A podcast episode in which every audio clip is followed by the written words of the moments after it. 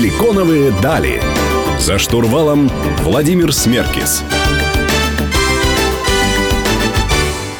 Друзья, вы продолжаете слушать программу «Силиконовые дали» на Мегаполис 89.5 FM. В студии по-прежнему Владимир Смеркис. Мы сегодня говорим про бизнес-образование в России. У меня в гостях ректор школы бизнеса «Синергия» Григорий Аветов. Григорий, мероприятие «Бизнес». Вот вы на самом деле... Название вашей школы бизнеса во многом связывают с громкими форумами. Опять-таки, та трансформация, которая прошла в Олимпийском, собрала 15 тысяч человек. Вы недавно делали нью-йоркскую историю. Для вас это все-таки часть бизнеса или часть маркетинга? Вот где, в каком разрезе мероприятия, которые вы организуете, лежат в вашем бизнесе? Мы стараемся не выбирать, потому что жизнь и так дает нам много ограничений с рождения. Я, например, родился невысоким армянином и уже много ограничений получил с детства. Поэтому сейчас уже не хочется выбирать или-или, хочется и-и. Поэтому пиар – это или бизнес, это и пиар, и бизнес. Мы и продвигаем бренд школы бизнеса, и продвигаем вообще ценность обучения, и прививаем к людям возможность учиться. И, конечно, мы стараемся зарабатывать на этом деньги. Крупные бизнес-события мы начали проводить с 2015 года, и сейчас мы во всех книгах рекордов. Мы в книге рекордов России.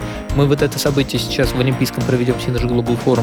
Я надеюсь, мы попадем в книгу рекордов Гиннесса мира, как самое большое событие. 27-28 ноября мы должны собрать 19 тысяч человек в Олимпийском и попасть в книгу рекордов Гиннесса мира, как самый большой мультиспикерс-форум.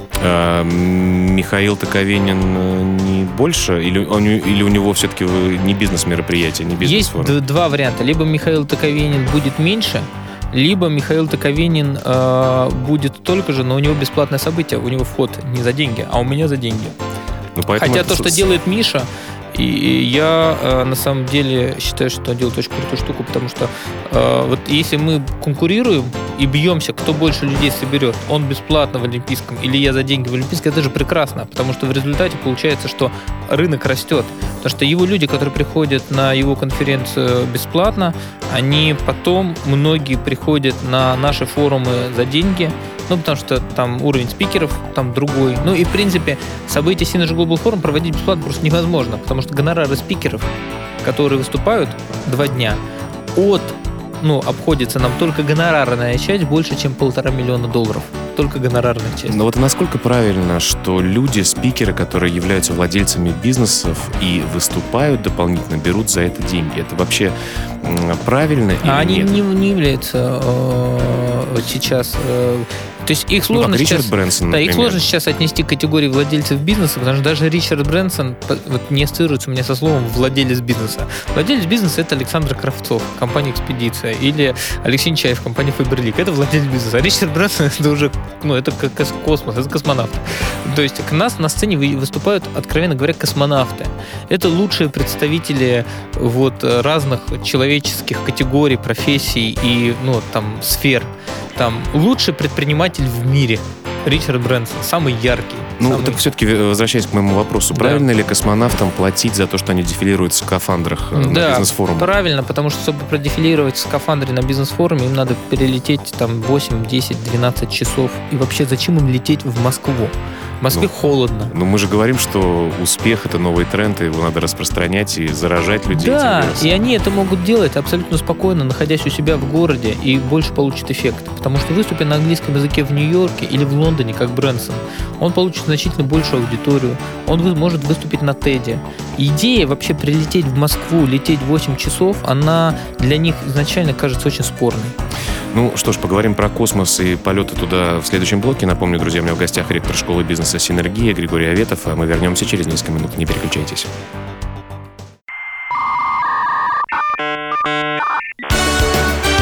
«Силиконовые дали». За штурвалом Владимир Смеркис. Друзья, вы продолжаете слушать программу «Силиконовые дали» на Мегаполис 89.5 FM. В студии по-прежнему Владимир Смеркис, и я беседую сегодня с Григорием Аветовым, ректором школы бизнеса «Синергия». Григорий, мы говорили про космонавтов, которые прилетают на ваши мероприятия в скафандрах, выступают и заражают всех успехом. Скажите, вот вы с большим количеством людей общались, долгое время их уговаривали, говорили, почему важно выступить на ваших мероприятиях. Вот все-таки такой стандартный вопрос. Что у них схожего, какие странности есть у этих людей? И вообще совместим ли масштаб таких людей с нормальной жизнью? Нормально ли они живут, так сказать? Mm-hmm. Да? Насколько вот этот вот график, насколько вот то напряжение, которое они, наверное, испытывают, совместим с жизнью счастливого человека, если вообще можно сделать среднестатистический вывод о том, что такое счастливый человек, который живет в комфорте с собой, в гармонии.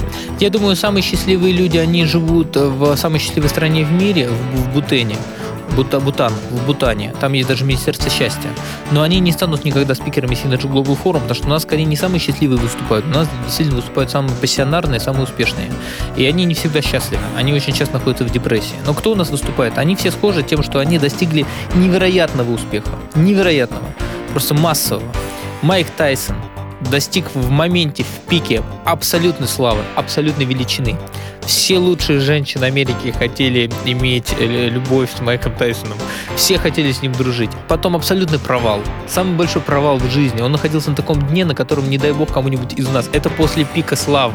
И вот сейчас он находится в состоянии, когда он говорит, мы были у него недавно в Вегасе, он говорит, вот сейчас я счастлив. И у него есть инсайты. Он пережил абсолютный пик и абсолютное дно. И он поделится этим со сцены для нас, для россиян. Это же очень большая ценность. Ник Вучич, который родился сразу без рук, без ног. Действительно сильно мотивирует. Без рук, без ног родился чувак. Он говорит, ребята, говорит, это у вас проблемы? Вот, да. Вы подтягиваетесь? Умеете подтягиваться? Нормально все? Вот это у меня проблема. Вы еще жалуетесь?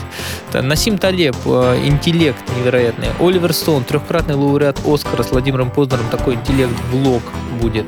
Там Брэнсон, Греф появился вчера, Герман Греф, но очень интересно послушать. Но это действительно люди, которые заслуживают большого уважения, да. К ним многие стремятся. Я часто читаю книжки, смотрю про этих людей, смотрю видеоблоги с участием в интервью и так далее. Но если немножко покопаться глубже и узнать, вот хорошо, я в школе, например, думал, что я буду зарабатывать $1000 в месяц, и все у меня будет хорошо. Я смогу ходить на вечеринки, я смогу покупать себе одежду, которую я хочу, да. Какие-то материальные блага по пирамиде Маслоу я смогу себе позволить. Я начал зарабатывать $1000, я начал зарабатывать $5000, я начал двигаться дальше. Вот когда ты, значит, получаешь достаточно много материального, ну, что изменится глобально в твоей жизни? Ты будешь жить не в 50-метровой квартире, а в 200-метровой, да. Ты будешь летать не первым классом, а частным самолетом. Вот глобальные цели тех людей, которые уже достигли многого и которые все еще работают и не могут бросить свое детище. Вот в чем они, как вы считаете? Вот к чему они? Они пытаются познать себя, стать... Опять-таки... Ну, у них у всех сейчас есть одна мотивация. Это мотивация отдавать. То есть они в каком-то смысле все филантропы. Вот вы этого не знаете, я тоже этого не знал, а я был реально на закрытом собрании мультимиллионеров, которые... Клуб анонимных миллиардеров, да? Да. И они сидели несколько часов, обсуждали один вопрос. Самый эффективный способ вернуть деньги обратно в общество.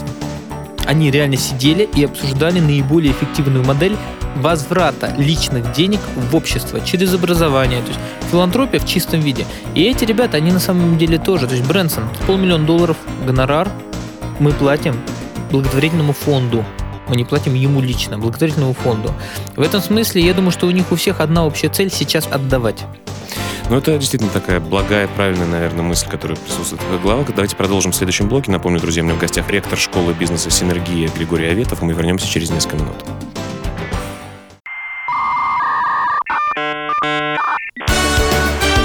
«Силиконовые дали». За штурвалом Владимир Смеркис.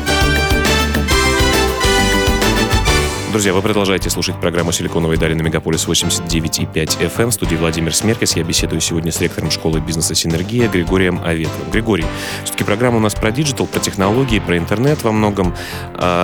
Диджитал-образование и вообще диджитал в образовании. Сейчас люди, находясь, я не знаю, в том же Бутане, в Индии, в России, могут обучаться в Кембридже, могут обучаться в Гарварде, или люди из Индии могут обучаться в Синергии, наверное, или смогут это делать. Модно ли это просто тренд, который сейчас принято развивать, или действительно за такими технологическими новшествами будущее в плане образования. Я извиняюсь, вы меня сейчас сбили, я сейчас сижу и визуализирую себе бутанцев, которые в Гарварде учатся, я поэтому немного сейчас в фантазиях нахожусь.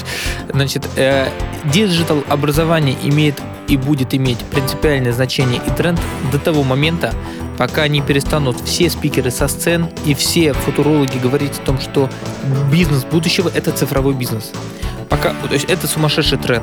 Сделай бизнес цифровым. Об этом говорят все. Понятно, что когда ты идешь получать образование, ты идешь получать диджитал образование. Когда, как ты будешь решать эту проблему без этого инструмента?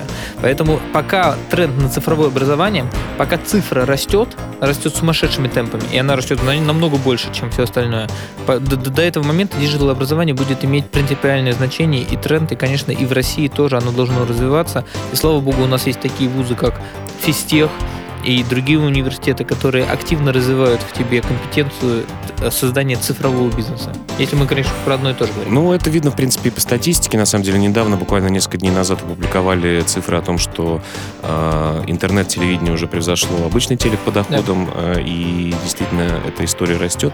Но, как и любая взрывная штука, цифровая такая экономика, цифровые технологии, они же имеют какой-то, наверное, потолок. Вот, есть ли этот потолок, вы считаете, когда он будет достигнут? Понятно, что сейчас мы, люди, которые заходят в метро, покупают билет, они уже не идут к тетеньке в кассу и не платят ей монетками, они там прикладывают свой PayPass к терминалу и получают свой билет. Понятно, что все, малыми шагами все меняется, но если опять-таки немножко глубже покопать, человечество стремится быть наиболее эффективным.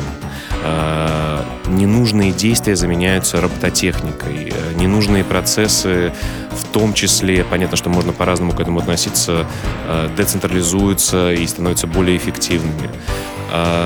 Получается, что человек-то на самом деле не самое эффективное существо. Вот немножко так глубоко, да, зайдем. Вот и получается, что людям роботы должны, наверное, если так подумать, платить деньги за их какое-то существование. Вот. В общем, не умрет ли человечество, если просто кратко сформулировать? 3 недели назад я вернулся с Нью-Йорка. У нас в Нью-Йорке на Synergy Global Forum выступал Рэй Курцвейл. Это футуролог известный, машинное обучение Google.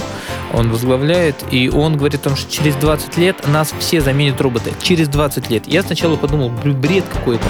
Повернулся посмеяться с коллегами, с которыми сидел в одном ряду, американцами. А там сидели мультимиллионеры, американцы у нас на форуме. И они сидели и это записывали. И я подумал, может быть, я не шарю, может быть, я не разбираюсь. Если этот чувак, которого все слушают, у него на 3 года расписано выступление, об этом говорит, справа и слева сидят люди умнее, успешнее, богаче меня, и они записывают, и им не смешно. Может быть, действительно через 20 лет будет у меня робот брать интервью. Потому что, я лично не хочу замениться на робота. Может быть, вместо вас будет робот, и будет он мне задавать вопросы, и также мило улыбаться, как вы. Вот. Это конечно, конечно. Просто говорят и маркетологи, и диджитал-маркетологи о том, что не нужно будет вообще никакие дизайнеры, когда искусственный интеллект будет подбирать объявления. Но есть что-то более даже материальное, что-то более понятное, что дает драйвер цифре. Ключевое, конечно, вот, например, крипта. Появилась крипта, цифра никогда не умрет, потому что когда такие драйверы развития, она всегда будет развиваться, потому что вся крипта — это цифра, весь блокчейн — это цифра, и вот новый драйвер развития цифрового бизнеса, и вот народ опять побежал в диджитал, потому что без диджитал образования понять, что такое блокчейн, очень сложно. Но я все-таки верю, что мы все-таки останемся жить, по крайней мере, роботы еще не умеют создавать, наверное, самое главное чувство — любовь. Я думаю, Россию это коснется в последнюю очередь. Последний Бутан, и мы будем предпоследними, кого победят роботы. Потому что у нас все-таки люди живут чувствами во многом, а чувства, опять-таки, роботам создавать сложно. Друзья, вернемся через несколько минут, оставайтесь с нами.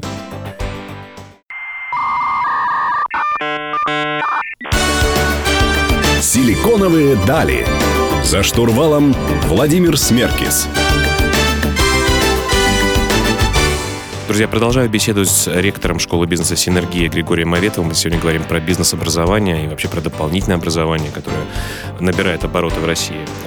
Григорий, скажите, пожалуйста, вы общаетесь, к вам приходит учиться большое количество предпринимателей. Приходят учиться, приходят на ваши мероприятия. Они, наверное, приходят решить какие-то свои проблемы, развиться и стать лучше. Вот какие реально у предпринимательства в России проблемы? Я часто слышу о том, что государственные препоны существуют, что нет денег для того, чтобы начать свой бизнес. Вот, ваши коллеги, опять-таки, из БМ там учат тому, как нащупать ту нишу, в которой нужно развиваться. На мой взгляд, немножко надуманы эти проблемы. Этих проблем, наверное, на самом деле не существует. Вот что вы думаете? Мы сейчас вернулись с Америки, мы видели, как там работает местный бизнес, и мы поняли, в чем главная проблема российского бизнеса. Многие думают, что российский бизнес менее компетентен, чем американский. На самом деле не так. У них с процессами тоже проблем выше крыши. Даже больше, чем у нас. Все-таки они не шведы, не норвежцы. Если нас сравнивать со шведами, то кажется, что мы вообще ничего делать не умеем. Потому что шведы кайдзен японский взяли и довели его просто до совершенства. Вот там уж процессы. Нет, мы работаем так же эффективно, как американцы. Наша проблема в другом. Она заключается в отсутствии большого количества денег. У нас просто денег мало, свободных. То есть у нас инвесторы не стоят в очередь к тебе, к стартаперу, чтобы дать тебе денег, а там стоят. Там Tesla может существовать десятилетия с операционным убытком в миллиарды долларов и нормально привлекать новые раунды инвестиций. Ну а как же история о том, что художник должен быть голодным и что свой стартап нужно пилить на последние деньги и есть лапшу из коробочки и экономить на всем до тех пор, как идти к инвестору и просить у него деньги? Ведь если ты избалован деньгами, ты можешь много экспериментировать, много ошибаться. Мы все знаем поговорку такую или сказание о том, что fail again, fail better, да, то есть или ошибайся снова, ошибайся лучше. Не избалуют ли деньги предпринимателей, когда можно ошибаться, можно сжигать бюджеты, которые тебе дают инвесторы? Нет ли такой проблемы? Я был в Л.А., и я не видел там пока никого с лапшой. То есть я видел ребят, которые живут, пусть несколько человек, в прекрасных домах, и на кайфе, на драйве. Ну, они вкалывают, они много вкалывают. Но вот это не Нижний Новгород, это не Тамбов, это не Саранск. Вот там скорее аскета. В Л.А. аскеты нет. Там действительно есть рынки, они большие. И ты понимаешь, что ты будешь вкалывать по 24 часа в сутки. Ты не будешь спать, но ты выйдешь на большой рынок и монетизируешься. И ты можешь делать аут. 50-100 миллионов долларов экзит-выход сделать, понимаете? Поэтому все-таки большой рынок – это важно. В России у нас пока слишком мало денег. То есть если бы мы работали так же, как сейчас работаем, просто на другом рынке, мы были бы кратно эффективнее, чем американцы. Ну, относительно денег и их доступа. Например, опять-таки, модная тема блокчейн, ICO и так далее. Да. Ведь ICO – один из способов получения трансграничного финансирования проектов. Поэтому многие российские, если мы не берем в счет мошенников, которые просто хотят срубить бабла и улететь на острова, открывает возможность трансграничного финансирования. Да. Как вы вообще к этому тренду блокчейна, ICO относитесь? Для вас это такая быстрый пшик, который скоро умрет? Или действительно что-то интересное? Ну, блокчейн, ICO и криптовалюта — это три разные вещи. Абсолютно, да. Вот, значит, к блокчейну я отношусь крайне положительно. То есть это уже, этот тренд уже вечный. То есть с ним ничего не случится, он просто будет расти. То есть блокчейн будет расти, с ним все понятно. Значит, что будет происходить с криптовалютой, никому не известно. Ни нам, ни вам. Потому что криптовалюта — это же ожидания, страхи, сомнения. Понимаю. Пирамида, да, вера, то есть это про это. Поэтому мы не знаем, как долго это будет происходить с криптой. Мы не знаем, что будет с криптой. Никто не знает. С блокчейном понятно, технология. Крипта — это не технология. Крипта — это скорее как из разряда христианского менеджмента. Пока верим, будет расти. Потом вера вдруг пропадет, все будет падать. То есть это не валюта в классическом понимании смысла. Вот. А ICO, принципиальным образом привязано к тому, что будет происходить с криптой. У нас последние несколько секунд. Да. Спасибо большое, во-первых, за приятную информативную беседу. Мы немножко так пофилософствовали даже. Расскажите еще раз, какого числа, где пройдет следующее мероприятие ваше глобальное? Так, друзья, я всех жду 27-28 ноября на Synergy Global Forum в Олимпийском. 2 дня с 10 до 6. Лучшие спикеры мира. Историческое событие. Абсолютно историческое. В России такого никогда не было. И я уже не знаю, когда в следующий раз будет. Ну, прям несколько имен еще раз. Вучич, Тайсон, Греф, Брэнсон, Талеб, Кови, Стивен Кови, который, в общем, Оливер Стоун. Ну, каждый человек легенда. Не знаю, как вы, друзья, я просто пойду сейчас упрашивать билет или вписочку, как модно говорить. Хочу напомнить вам, что вы можете прочитать текстовую версию интервью программы «Силиконовые дали» у нашего партнера издания о бизнесе и технологиях «Русбейс». Адрес в интернете sinanergy.ru. Мы выходим каждую среду в 15:00, говорим про бизнес, говорим про технологии, говорим про интернет. Оставайтесь на лучшей станции в Москве уж точно. А с вами был Владимир Смеркис. Григорий, еще раз спасибо за то, что пришли к нам. Всем пока, спасибо, ребят. Пока.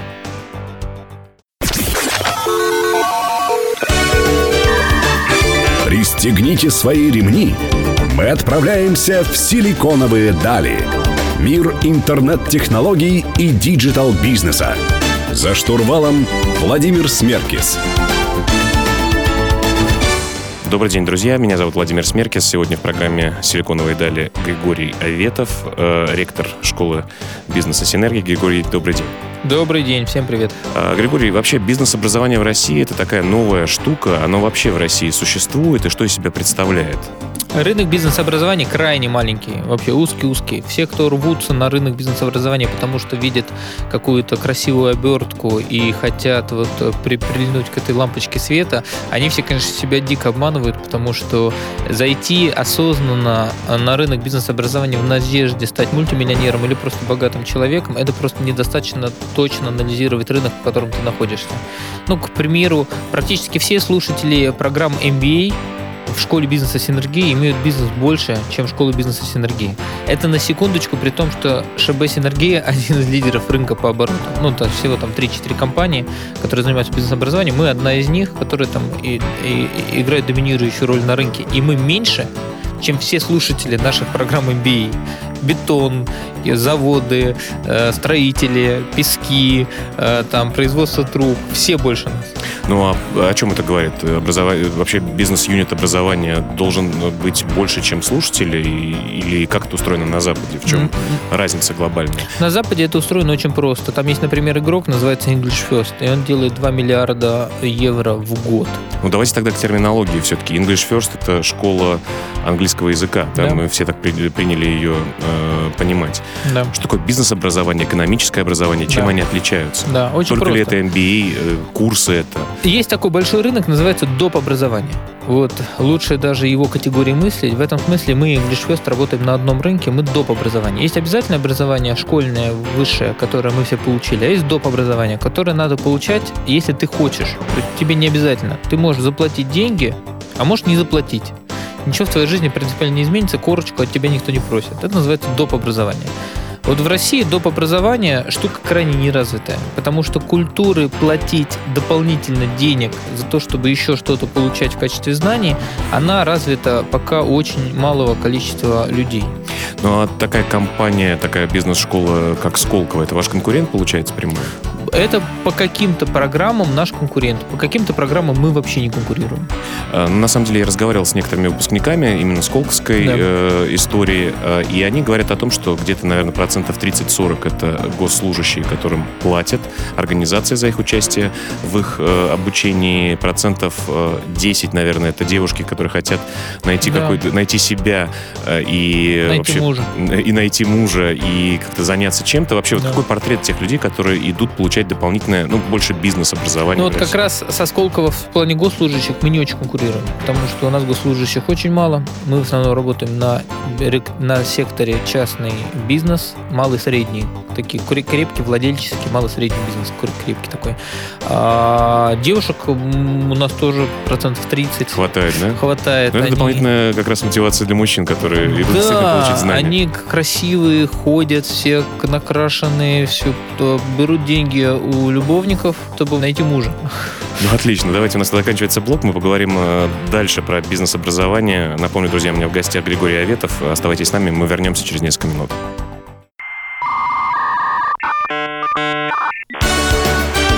Силиконовые дали. За штурвалом Владимир Смеркис. Друзья, вы продолжаете слушать программу «Силиконовые дали». В студии Владимир Смеркис. Сегодня, напомню, у меня в гостях ректор школы бизнеса «Синергия» Григорий Аветов. Григорий, начали говорить о портрете аудитории и вообще, что такое бизнес-образование и дополнительное образование в России. А скажите, вот такие ребята, как бизнес-молодость, например, как вы к ним относитесь? Это дополнительное образование или нет? То есть для многих людей, которые на это смотрят, они понимают, что ребята говорят, да, хорошо, создайте лендинг, создайте воронку. Это вообще образование или это курсы по личностного роста? Или это все вместе? Вот насколько вы с ними в одной лодке? Если с English First вы говорите, вы в одной лодке, а с такими ребятами, как «Бизнес-молодость»? Мы в одной лодке со всеми ребятами, которые берут деньги после высшего обучения за образовательные продукты. Вот все. В этой лодке есть разные игроки. Есть игроки относительно добропорядочные, которые не шарлатанят на рынке, которые не дают волшебных таблеток, которые говорят о том, что, ребята, результат может быть в длинную. Ну, то есть год учитесь, компания трансформируется. Есть шарлатаны, инфобизнесмены, которые выпиливают сырые, некачественные продукты на рынок, чтобы срубить побольше денег, выводят их в YouTube, как заработать $1 миллион быстро, 5 способов, давай сейчас прямо, и у него не было $1 миллион, никогда не будет. Что касается БМа и прочих крупных игроков, на самом деле, конечно, крупные игроки в большей степени, они все-таки системообразующие. Они крепятся на твердом фундаменте. И мы за то, чтобы этих крупных игроков было больше, потому что рынок бизнес-образования настолько маленький, там всего 1 миллион человек из 145 миллионов готовы получать образование за свои деньги в нашей стране. 30 миллионов смотрят Дом-2, и 1 миллион человек готовы платить за MBA и за прочие программы обучения. Поэтому мы считаем, что чем больше системных игроков на рынке есть, тем лучше, потому что мы вместе делаем одну задачу, мы решаем одну задачу, мы увеличиваем рынок, мы популяризируем бизнес-образование. Вы знаете, нам удалось эту тему раскачать. 4 года назад в нашей стране не было Олимпийского на 15 тысяч человек. То есть даже не мог где себе представить. Как раз про форум трансформации, который вы недавно делали. Да, про форум трансформации. То есть никто бы не мог представить 4 года назад, что возможно, чтобы был форум в Олимпийском 2 дня, посвященный лендингам, скриптам и прочим историям, и чтобы еще мэр города на этом форуме выступил. 4 года назад это была мечта. Сейчас мы эту тему раскачали. Согласен, это достаточно хороший такой задел на будущее. А вообще количество населения, процент населения, которое получает дополнительное образование или бизнес-образование, в частности, он растет? И какие вообще такие драйверы роста этого количества людей? Ключевой драйвер роста – это мы, игроки рынка. То есть мы много для этого делаем. Вот, огромное количество контента качественного мы начали выкладывать в YouTube, выступления лучших спикеров мира. Это все в бесплатном доступе. Люди смотрят и потихонечку начинают к этому прививаться. Покупают книжку за 500 рублей. Прочитали книжку, ага, интересно, хорошо бы с автором увидеться. Приезжают на семинар, смотрят, подходят, с автором разговаривают. И вот так потихонечку мы обращаем неверных в нашу религию. Но это связано с тем, что предпринимателями хотят люди стать, это становится модным, им надоело работать на дядю, буквально там несколько слов об этом. Да, это связано с новым трендом в России, который виден последние несколько лет. Тренды все очень простые. Ушли ночные клубы с Москвы, люди стали вечером спать, утром просыпаться, здоровый образ жизни, перестали употреблять наркотики и начали работать, и появился тренд на успех. Успех любой, предпринимательский успех, корпоративный успех. Люди захотели зарабатывать больше денег. Это все началось сначала в крупных городах, теперь этим потихонечку заражается провинция. И это все влечет за собой необходимость получать новые знания, развиваться и обучаться. Вот, собственно, отсюда и растет рынок. Ну что ж, поговорим об успехе в следующем блоке. Напомню, друзья, у меня в гостях ректор школы бизнеса «Синергия» Григорий Аветов. Мы вернемся через несколько секунд.